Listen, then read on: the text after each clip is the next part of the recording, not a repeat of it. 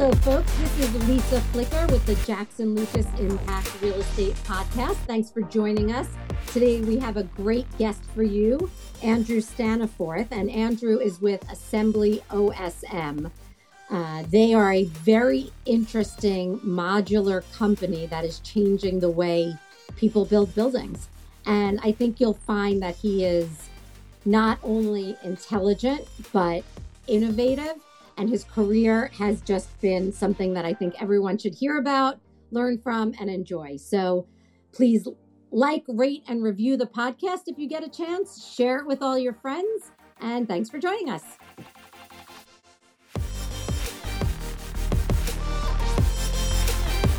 Hi, Andrew. Great to have you on the podcast today. How are you doing? I'm great. I see you're in New York, your New York office today. Yes, I'm in the office. It's it's a quiet day in the office. A lot of people are actually out in our facility. Um, but yeah, I'm here holding down the fort. Excellent. Well, as a lover and believer in New York City, every time I see somebody in their office, it just it makes me feel good. So yeah, no, I agree. I agree. We're we're all hopeful. But you know, the, the purpose of our podcast is we like for our listeners to be able to listen to folks like yourself who have successfully created a real estate career. So, yeah. what I'd love to do just do is talk to you a little bit about like when you were back in college, um, and I just peeked and I saw you were a computer science major. Yeah. Was you know, was that kind of a something that was in the forefront of your mind, like going into a real estate career? Definitely not. um, so I just a little bit of background. Both my parents are engineers, right? So, you know, Bell Labs engineers, really, really smart people. And I think I had that foundation of engineering, but knew I didn't want to be an engineer. And so when I went to school, I went to a dual degree program at Penn. So I was able to do computer science, but I also studied real estate and finance. Um, and I actually made the switch into real estate and finance after my first internship, which was at Forest City. Um, and I actually got to work on the tallest modular tower uh, in North America. And that really just like really piqued my interest in real estate and how specifically how technology and real estate for the longest time have been like polar opposites and how there's this opportunity to bring them closer together. That's interesting. And I'm sure at the time graduating from college and going into a real estate company, you had no idea that these pieces would all come together. but I guess you saw a problem. Yeah, it, it, I, I saw, I saw almost a greenfield opportunity, right? You know, I, I started with a lot of um, naivete, I guess. Like, didn't know what I was getting into in the broad world of real estate. I think as people enter real estate, we realize it's very complex and a lot of players. Um, but I think I started with this excitement that this industry is about to change. And that was 10 plus years ago. And I think we're just starting to see some of that uh, be borne out. And I think that's that's what got me hooked um, in the earliest stages is like this industry is so important to so many people, right? It's where we live, it's where we work, it's how we interact but the way that we build and the way that we operate buildings has not changed. And that's a huge opportunity from a professional career perspective to actually have impact in something that touches so many people. I couldn't agree more. So when you when you got to Forest City, was your was your role in development or was it in finance or I mean obviously they overlap, but what was yeah. Um, so I started um, on the development team, uh, and Forest City operated the development team kind of differently than a lot of companies. There was not a lot of silos between the team managing the architects, the team managing the contractors, the people running the model, the people managing the construction loan. It was all handled within the development team. And when you know I started, I was able to wear all those hats. Obviously in a very junior position, but the exposure across all of those different disciplines very early was really exciting. So started in development, but it was a very cross-functional development role. That's great. And you know, it's interesting when I talk to people who have college age kids, like my my friends, and they're and they want to go into real estate, I feel like everybody thinks of like either they think of a broker or they think yeah. of like Sam Zell, right? Like I want to be the guy who like starts this business from like my dorm room and now all of a sudden has and I think the industry's changed so much. Yeah, but, the, the, there's so many new avenues too, right? like um and and it's only I think we're only at the tip of the iceberg in terms of what is going to to change and that that's part technology that's part sort of like a rethinking of real estate post covid there's the whole climate change angle where we have to decarbonize real estate all of those are going to create huge career opportunities uh, for people entering the space um, today we're definitely going to get back to that decarbonization because i think that's a that's a big okay. bit but i know you went from Forest City over to Sidewalk Labs. I did. Which is kind of where you got that the real technology kind of bug, I'm sure. Yeah. How did they, how did they get you over there and what was the role at Sidewalk? So, um, I at Forest City I worked on two arenas. I worked on the end of the Barclay Center and the Nassau Coliseum, and I knew that if I stayed in the arena track, I would become the arena guy. Um, and I knew I wanted to do something different.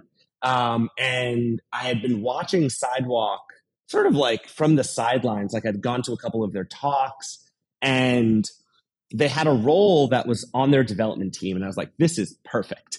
Um, and I went full steam ahead uh, to get that role. I called everyone that I knew that knew anyone at Sidewalk to lobby and say, hey, have you heard of this guy, Andrew? He's really interested. He has a background in real estate and computer science. Um, and from from my perspective, the the broad like excitement of Sidewalk was the mission was use technology to solve urban problems, right? Like very, very simple. And that is such a huge statement because it captures like having robots in tunnels delivering your packages under a city, but it also is how you construct, you know, buildings with the next generation of materials like tall timber but also even how you deliver things like, you know, health services, academic and school and education. So it was such a broad thing that I just like, you know, world was our oyster coming in there. And my time there, you know, I was the guy who had real estate experience, execution experience, construction experience. And we had all of these really, really smart people with these great technological ideas. And my role was how do you actually execute on that? What is the plan to have, you know, robots under the ground, you know, delivering tunnels? And I was almost at times like the hole poker, like, okay, we want, you know, tunnels under the ground, but we have to dewater. We need foundations for those tunnels and really trying to bring the ideal of what technology can do with the reality and building the roadmap for how you can do that. And obviously, like the stuff we were doing was so big that I only scratched the surface of what uh, was possible on that. But it was very exciting to have sort of that greenfield thinking for for a couple years. That's, and were you always entrepreneurial at heart? Was that always something that you kind of thought you'd have? You'd run a business, you'd build a business because yeah. I know you started you started a business kind of yeah. So so I I'm the type of person that every time I have a hobby, it ends up turning into like a side hustle business. um, so so um, and that's actually what happened with um, I think the company that you're talking about. It's called Therm, and you know my my partner at the time, well, still my partner, but we were dating at the time, and his apartment was either freezing cold or boiling hot, like standard like New York City walk up. And I was like, why is there not a device that can like you know, control a, a radiator like a Nest thermostat. So I started tinkering it, tinkering with it, and then ended up getting a grant from NYSERDA from New York State to work on it, and then formed a business around it, got patents around it. So it started as like this little tinkering hobby and just morphed into a business. Um, which like it's not great to have your hobbies always turn into businesses. It kind of ruins the hobby part of it. Um, but yeah, it's like a part of how I'm wired is to to think about how do you build something and then how do you commercialize it and expand it and you know get it out into the world. It's funny. I, I feel you know similar because I feel like that's been in my trajectory in my career as well, where I've done a lot of that. And recently, I started taking singing lessons. One of our oh, podcasts, oh, wow. Will Blodgett, was talking about his singing lessons, and I've been going to his singing coach. And I said, the beauty is, I know I'll never turn that into a side hustle. Nobody will ever pay to hear me sing. So it is a pure. That is, yeah, yeah, yeah. I, I need to find one of those. So I think the key is to find something you're not good at, although I believe you're probably good at everything, but find something you're not good at and try to enjoy it. I'm definitely not good at singing. Uh, definitely. Well, feel free to come along anytime then. okay, okay, I might do that. So, what happens? What happened with Therm? Tell us a little bit about that.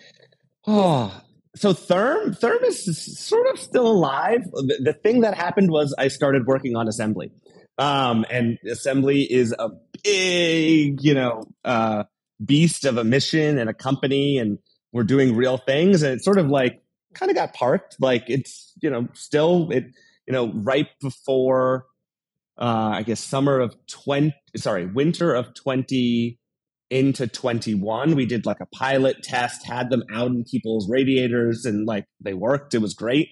Um, but you know, sort of just like life and bandwidth took over with assembly and yeah. So anyone listening that wants to work on a really cool radiator idea, like hit me up. Um, you know, we, we, we can, we, you can uh, join forces on that. Excellent. Excellent. We'll find you a nice, uh, a nice, smart young engineer to help you. Yeah.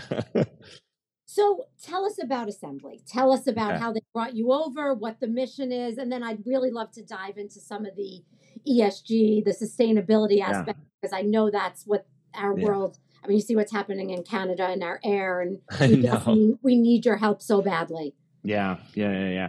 So Assembly is a company working to make urban development more scalable and sustainable. And the way that we do that is by building the next generation of modular construction. Um, and so when people think modular construction, they, they typically think low rise buildings, maybe mid rise buildings, and they also think sort of like cookie cutter, prison esque um, design. And our approach is fundamentally different than that. We are building for the urban market, which means design is super important. Our buildings are custom because if you can find a nice greenfield location in the city, like great, but that doesn't exist. You're building an infill lots that are funky and split zoning. So you really have to have the ability to have high design and customization when you build an urban environment. And that's what assembly is focused on, right? Building scalable, custom high rise buildings to really make a dent in the climate crisis and the housing crisis. And so, how did they convince you to come over there? What was the, what was the selling point to Andrew, who I believe you know has a lot of potential in whatever you did? What what was yeah. what was it that yeah. brought you over? So the first project I mentioned that I ever worked on was the tallest modular tower in North America, 461 Dean Street. Um, and that project was a Forest City project, and Shop Architects was the architect. And I really saw on that project firsthand the potential of modular, but also the limitations of applying the old school modular techniques. And when I say old school modular, I just mean doing construction under a roof. That is what a lot of people do when they talk about modular, right? They move the activities that happened on site, move them indoors, and maybe you get a little bit of efficiency savings uh, or efficiency bump because it's not raining on the inside but it really is just the same thing. And we learned that that doesn't work when you're building high rise urban buildings. Um, and shop architects really had the same realization that the techniques and approach that we used on 461 Dean were not the right approaches when it comes to the urban environment.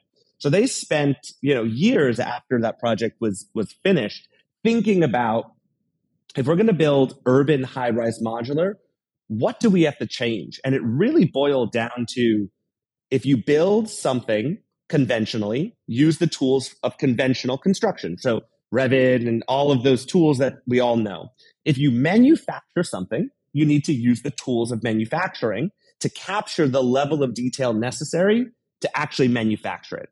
So we, we really built the company around using the tools and processes and software and techniques that Boeing and Tesla and SpaceX have used to create advanced manufacturing businesses with high degrees of precision and efficiency and bringing that over to our approach. Um, and I can go deeper into like what that means, but it really boils down to the software that we use and the level of detail we capture in our models, our, our you know digital models, how we manufacture instead of replicating construction indoors, we use a distributed manufacturing approach, which allows us to have partners throughout the world that make fully finished bathrooms and fully finished kitchens and the structure, and we just clip it together. And then the last is approaching the technical physical nuances of high rise construction and embedding that into the physical systems we designed to make it easier to overcome the challenges of stacking something 30 stories tall and having it go together perfectly. And so if a if an owner comes to you and asks you to build something or create something for them, how yeah. what do they need on the ground? Do they need their own construction team that's that's versed in this or what what is yeah. it for the owner? So so the the relationship that we have with our customers owners is assembly operates as a design builder. So we will take on the design and the execution of the building.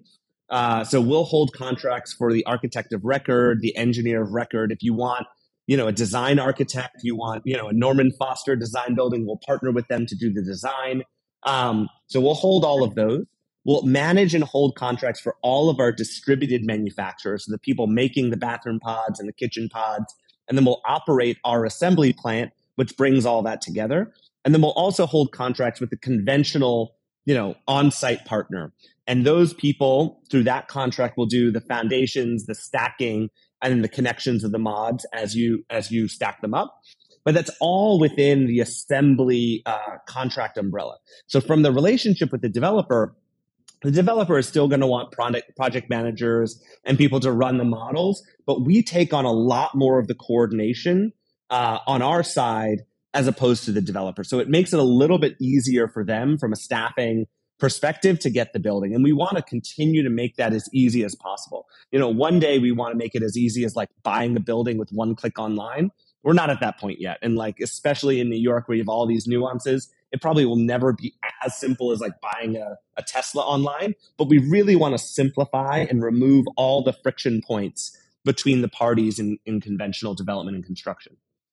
That's pretty incredible. I remember my, my son when he was turning 16 and he was getting his driver's license, he came to me, he's like, Look, mom, I could just buy a Tesla with Apple Pay. I'm like, Well, maybe somebody can, but you cannot. so, yes. so, please do yeah. not have a Tesla show up in my front door. Yeah. Driver's license. So that's incredible. So are you building anything right now? What what stage are you in? Yeah, so we we are we're building. Um so we're actually working on our first project um here in New York. It's going to be a uh, in Brooklyn in Fort Greene. It's our first pilot project. So we really found a site that was perfect to test all of the things that we hadn't tested in the past. So we we have done for years large scale prototyping We've built bathrooms, we built kitchens, we even built a full one bedroom unit um, to test all the processes and connections. But this is going to be the first time we're testing, you know, going through the DOB process, going through the logistics of getting the mods, you know, from New Jersey into Brooklyn and all of those things that you really learn by doing. And we, we're doing that on our pilot project right now. So our partners throughout the world are manufacturing those sub assemblies right now. So the bathrooms, I actually just got pictures this morning from our bathroom partner uh, making the bathrooms, uh, kitchens, walls, floors, ceilings. Those are all being made throughout the world, right? We have suppliers as far as Poland and Brazil, but also a bunch of domestic ones making those chunks that come together in our facility uh, later this summer. And then we'll be stacking the building in the fall. Um, so that's a very quick turnaround on that one. And we actually just started working on another building that's perfect in our sweet spot, which is uh, 15 stories here in Manhattan. So that's really exciting that we're moving forward and um, really just moving to prove that the value proposition of what we're doing is is there. Um, and even on the first buildings, we're cutting about 30% off the time already, right? So uh, these are our first projects, and we're already delivering such a meaningful time savings by having this process. That's incredible. I, so, do you think that um, the time savings is because it could be done in a facility and you don't have to deal with the, the weather and the elements or is it because of the technology or both it, so so technology enables everything that we do um, but really like it boils down to running simultaneous activities right i can have someone making bathrooms while i can have someone making the steel structure and i can have someone pouring the foundations at the same time where typically they'd be sequential so i can pull all of that back and another big thing that we've we've realized has big impact on the speed of an overall development project is the design. So because we have a lot of the connection details and things figured out already because they're part of our systems design, when we go into a project, it's like we have a, a jump start. Um, so a lot of the things that take months of coordination and design, we have figured out right from the beginning of a project, and we can spend the time on the things that people want to spend time on, like what's the look and feel, what's the you know aesthetics, how are you going to differentiate this in the market, rather than focusing on like coordinating between your MEP and your structure. And I mean, it might be too soon to tell on these because they're the new ones, but but projection wise, where do you think the costs of a development would fall out from yeah. a if I'm a stick builder here versus the modular? Yeah. So so our our target and kind of where we are right now is cost parity with conventional. So we want to be able to deliver a better quality product faster at the same price that you would build conventionally. So when you think about from the developer's mindset, especially in a high interest rate environment, time is money, right? That construction loan is ticking.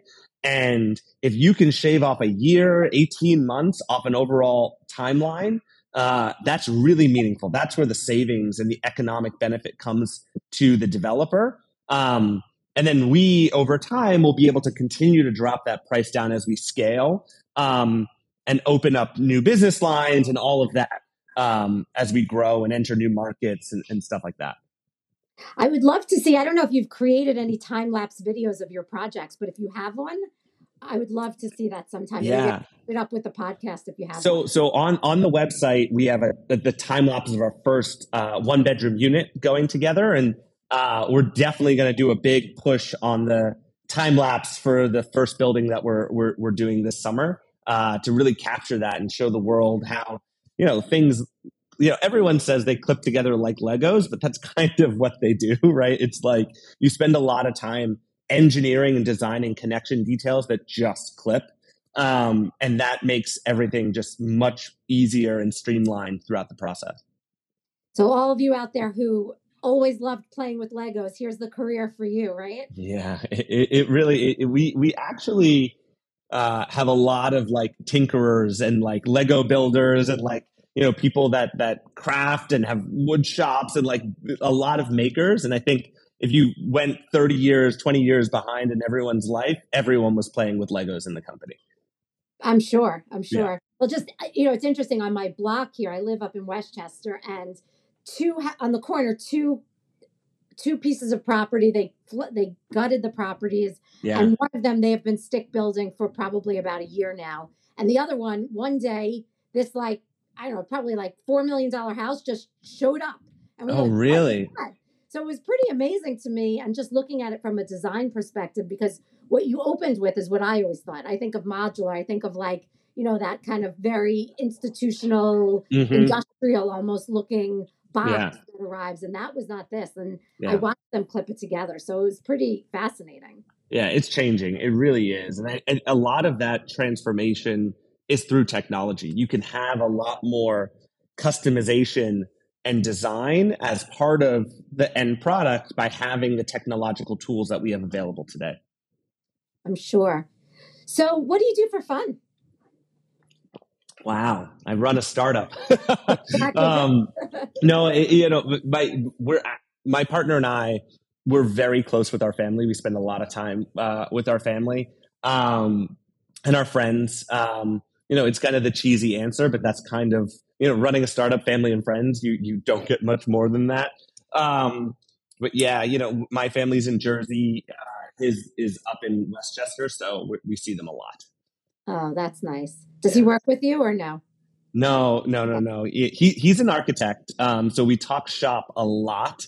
Um, but no, he does um, corporate interiors for a big architectural firm here. Nice. So there's a there's a connection there, and I, Oh, I like that. I think it's nice when you can kind of talk shop if you just if you don't do it too much, right? It's Yeah, yeah, yeah, yeah. Uh, we definitely do it too much. I'm sure my husband and I too. I think that's part of it. But tell me a little bit about. I think right now the you know the sustainability of buildings is just at the forefront of everybody's minds. Even people who I think were not believers now that they see what's happening in the world, Yeah. they're like, yeah, I kind of I kind of Yeah. see it. So where do you think today, and where do you think this goes yeah. from a sustainability perspective? So, so I think from a sustainability perspective, what has happened in the last few years, right, like very recent, is we've gone from sustainability, environmental, has gone from a nice to have to a need to have very quickly. Um, and because of that transformation, it has gone from something that was sort of like societal benefit, you know, to something that actually impacts your economics and your pro forma and things in New York, like Local Law 97, are really turning sustainability and uh, carbon into an economic problem. Um, that creates a lot of you know pressure to make change. Um, and I think a big realization that people have had in the industry is, you know, when you maybe three years ago, five years ago, when you thought carbon emissions, everyone thought cars. You know, you immediately thought thought cars because you think gasoline emissions, you know, um, and all of the push had been on electrification of vehicles. When you look at actually the carbon impact on uh, on emissions from real estate, it's forty percent from buildings. Forty. It is Wow. huge, absolutely huge, um, and a huge chunk of that, like um, almost a third of that, uh, a quarter to a third of that, is from construction and development. So that works out to like you know eleven percent of the overall construction emissions in the world across all sectors from construction. That is more than trucking in the in the world. So when you think about like the impact on changing the way that we build or decarbonizing buildings, it is going to have a larger impact than taking every truck off the road. Um, and I don't think people think about it in that mindset because it's very visible carbon emissions coming out of the back of a truck. Um, it's not easy to link the operational energy of a building to oh, the electricity and peak hours of running that electricity. Okay, maybe it came from a coal plant. And like it's so far removed that you don't see the emissions and you don't connect it to the use of that building, but it is. Um, and I think people are starting to make that connection. So where assembly comes in is we focus on both the operational energy side. So how do you reduce the carbon emissions and energy use of the building during its life? So that's the most sustainable uh, MEP and HVAC systems. We're actually doing passive house on our first buildings.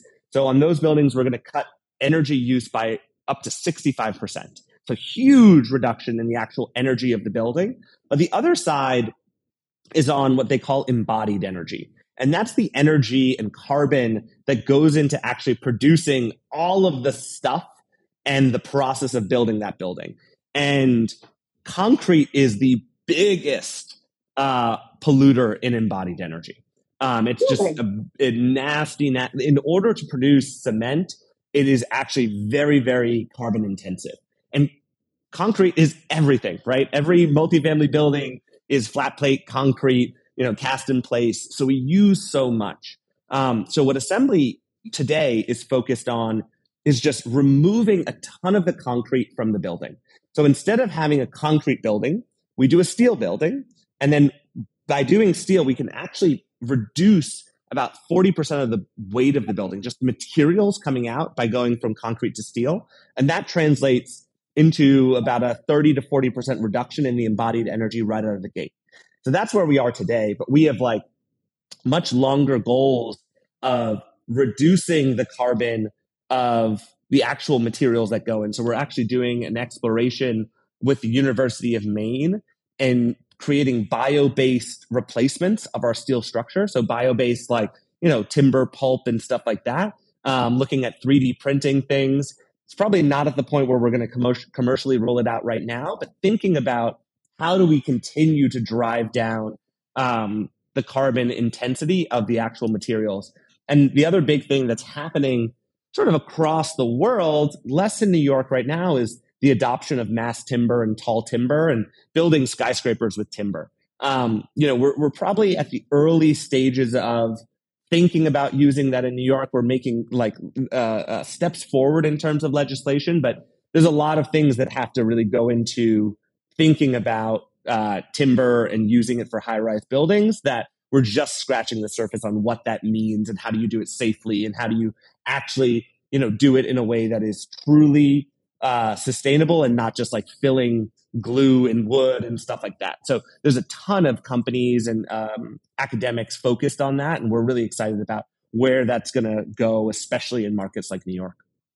That's interesting, and you know what's interesting is also when you think about these things, there's such a heavy political component. Oh yeah. To you know, to something like that, right? And getting it getting it through into New York City and having them change the way they do things, I'm sure yeah. is always always an interesting challenge. But the nice thing is, as you start to test it, the proof yeah. will be in the in yeah. the final product, right? And, and I think you know you you mentioned this earlier, like sustainability. A lot of the things that have have been political are becoming less political because everyone is seeing the the the impact, right? You know, no one in New York, regardless of where you are on the political spectrum over the last few days, is denying that there's an impact of climate change because the city's been orange for the last week. Like, you know, we are seeing it. Um, and I think as, you know, it's kind of um it's unfortunate that it's come to a place where we actually have to like have some very, very like clear, almost disaster scenarios to move the understanding of of the problem. But I think through these these moments, people are getting it, and it'll allow us to make it less of a political thing and more of a thing that we all have to get behind and, and make a change. I agree with that. Do you ever do tours of your property? I'd love to bring some of the ULI folks to come down and see what you're yeah. doing. Yeah, yeah, yeah, for sure. We we um we, we do tours um, of the facility, and um, once the building is stacked, we'll bring people through. Um, I, I, think once it's stacked, I'm going to be a glorified tour guide for a couple months, uh, bringing people through because it's going to be you know what we want to show off and really show people that like yeah we did it. Um, do you want to buy three buildings? That's going to be the pitch, but yeah. Right, and getting people to do it if they see it, of course, is a see lot it. easier than you know exactly see you kind of how it came together so quickly and all of that. So yeah, that that's incredible. Well, um, you look pretty comfortable, and I, my partner Chris always does this part, so I hope I can do him justice. But are you ready for the hot seat? Oh my god. Oh. The hot seat is sponsored by KK Reset. KK Reset is an HR management and outsourcing consulting firm that specializes in helping organizations to reset their culture, structure, and path. They do this through services which include comprehensive consultation to identify gaps and opportunities for corporate training programs, HR services, and career mapping services.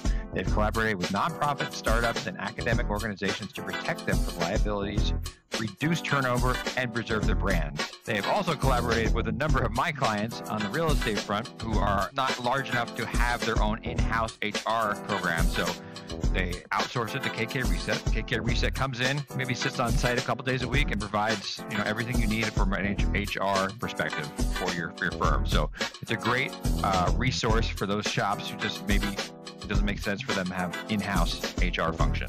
Um, so please check them out at kkreset.com. K-K-R-E-S-E-T.com. I guess. All right, right. Ready, ready, as ready as you'll ever be, right? Yeah. Don't worry, not, it's not that hot. Um, so we kind of touched on the fact that you don't have a lot of free time, but do you listen to any podcasts or are there any book recommendations, things that you've enjoyed over the years? Um, so I am uh, a big biography person. Uh, I love biographies. I love learning about, um, you know, people that have come before. I've been a little bit down a, a Churchill rabbit hole um, lately, and uh, just read a book about Churchill's finances, which are fascinating. He was always broke. Um, yeah. Um, and the book is called um, No More Champagne.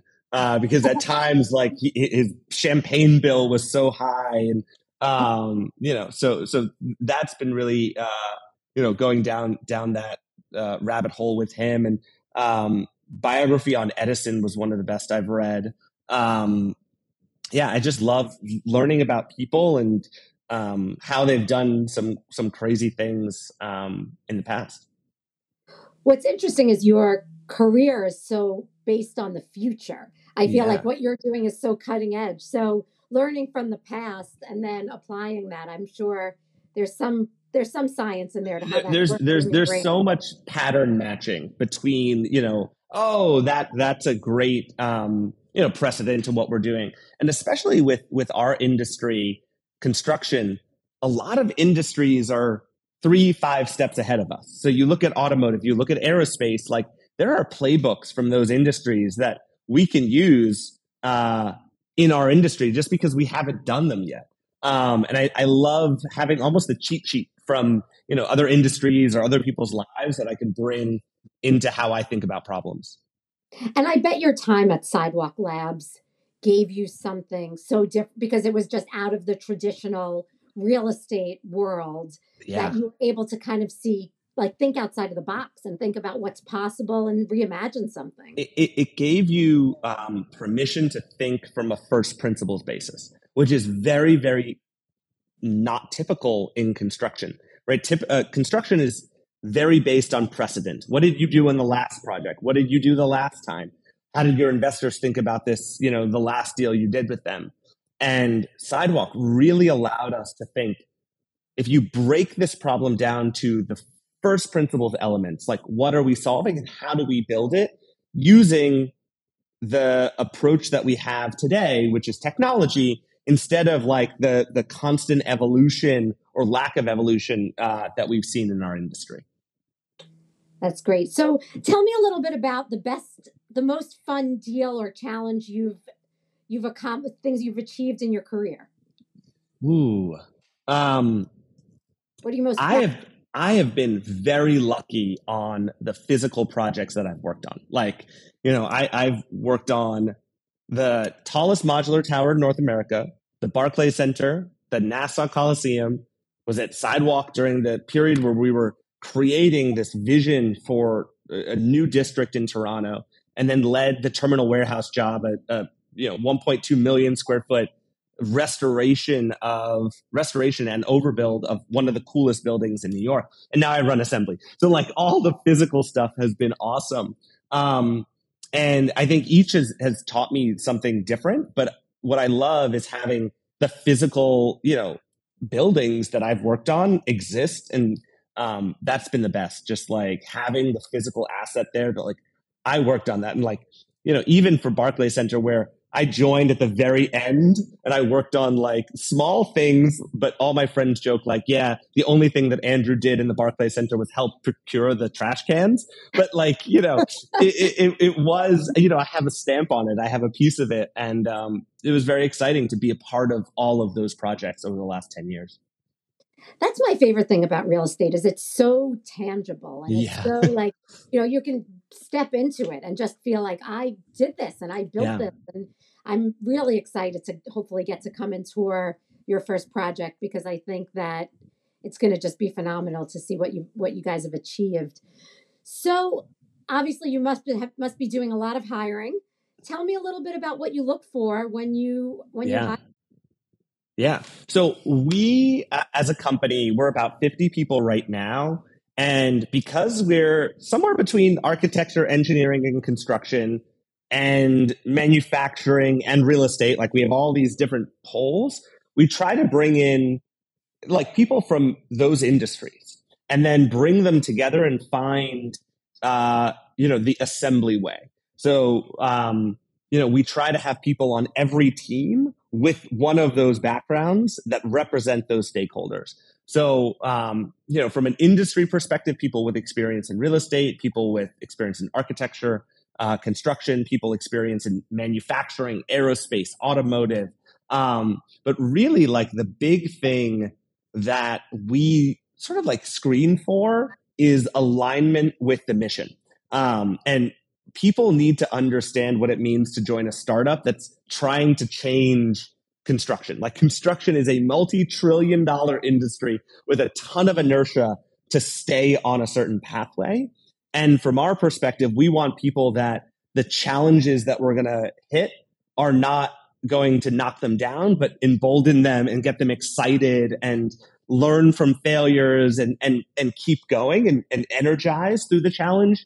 Um, and that's you know not for everyone, but it, the people that agree with the mission, align with the mission, and also are sort of energized by challenges and going against the status quo is is sort of what makes the most successful people here. I love that. So, how, do you have an interview question or a way that you kind of cut to the chase? I don't want you to give away your special sauce, but I'm curious if there's something that you that I, you I, gauge. You know, I, I try to dive into the sort of like why assembly question uh, and like get beyond the, the, the surface answer. Um, and then I also try to get people to like project their vision of their career. So like, where do you see yourself in five years? Where do you see yourself in 10 years? And like, the answer doesn't have to be a role. It doesn't have to be, uh, you know, uh, a role even in my company or our company, but it, I want to get how they think about evolution of their career and what they they see like you know people that might respond with like a very rigid pathway like in two years i want to make you know senior associate and like step up. I'm like okay we don't have those pathways written right now. Like um but the people that are more around like i want to be making an impact on blank that's a very good signal.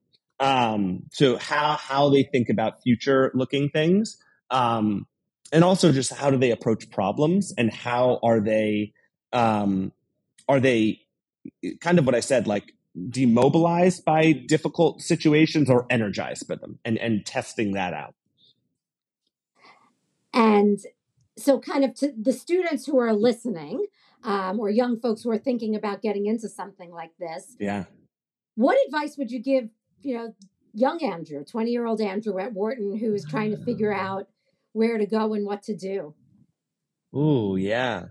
Okay, great question. So, uh, I kind of we, we have a couple interns this year, and I'm wondering. I'm trying to remember what I've said to them, but um, I think find something that you can get energized around, um, and then make that into your career. And like it, it's not. It, it's sort of like the cliche, like do what you love, and it becomes your job. But it's it's not that's not what I'm saying. I'm trying to make the point that everything from a career perspective is not always going to be easy, but you need to have the long game and the interest and sort of like what is your purpose? What is your mission to get through a lot of those challenges, right? If you're just doing it to go through the motions, you're going to hit walls and you're not going to want to move through them.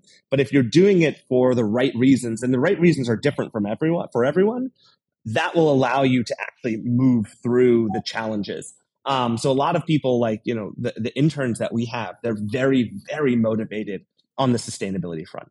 Um, and that is what is like really keeping them going. And, and how do you solve such a big, hairy challenge? Um, and I think they've found that they can do that at assembly. Um, so yeah, that, that, that's how I think about it. Well, those interns are pretty lucky to get a front row seat to what's happening over there. Yeah, yeah, yeah, they are. They are. It's it, we're keeping them busy though. Um, yeah. That that's great. So, any plans for the weekend? I Emily. Um, I have a friend's engagement party that I'm going to. Um, and yeah, laying low. Uh, hopefully not working too much. Uh, but that, that I always have that hope, and it never pans out. I know. Thus, the life of the entrepreneur, right? Yes, exactly, exactly. But I love it. Keeps me keeps me on my toes. Thank you so much for coming on to the podcast today, Andrew. I would love to maybe have you back after you're done with the project. Yeah.